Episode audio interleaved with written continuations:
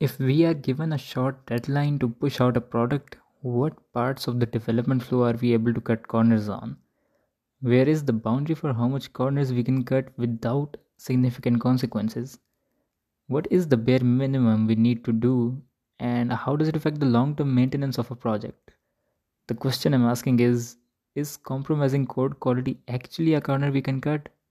During my not so extensive career in software development, I have jumped across many tech stacks, although not to the extent of most front-end developers testing out each new JS framework, but somewhere close to that. This experience didn't really teach me a lot about code quality, partly because I was just working as a programmer and wasn't really involved in code quality discussions, but I had my eye on it from a distance. My first real experience with code quality came when I started programming in Rust I was a really good programmer, and I know about it because I wasn't really writing any tests. My reasons were pretty naive, but I want to ask, isn't this how all of us think when we start writing a new project in a new language or framework?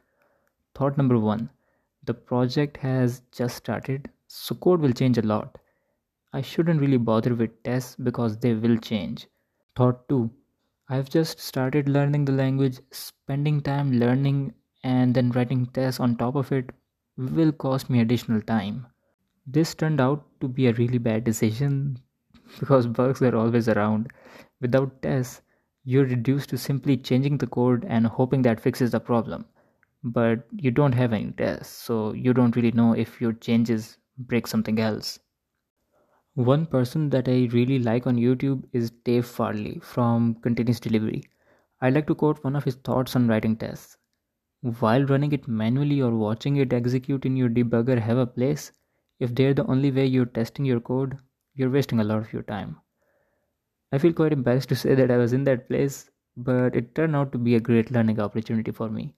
I did spend a lot of time trying to fix bugs, only to have even more creep in from my changes. My personal view of why we should write automated tests is simple. Efficient feedback equals better code. In my example, I had no automated feedback. That in turn made me write bad code, as I had no feedback to tell me if my code is good or bad. As developers, we like to automate tasks that become repetitive. Writing tests gives a good return on investment, but we fail to see that.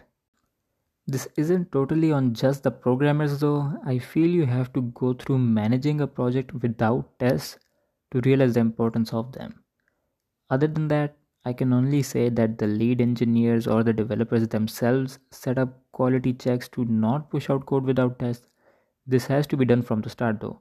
If that is not possible, for example, you have written a lot of code, then test needs to be introduced gradually trying to quickly write tests for the whole code base isn't really feasible. Most of the time, if you haven't written a test for a function, you'll probably be refactoring that function because it won't be modular enough to be testable. It isn't an easy task to refactor the whole code base to just get tests up and running quickly. It's supposed to be a gradual process. Thank you for listening.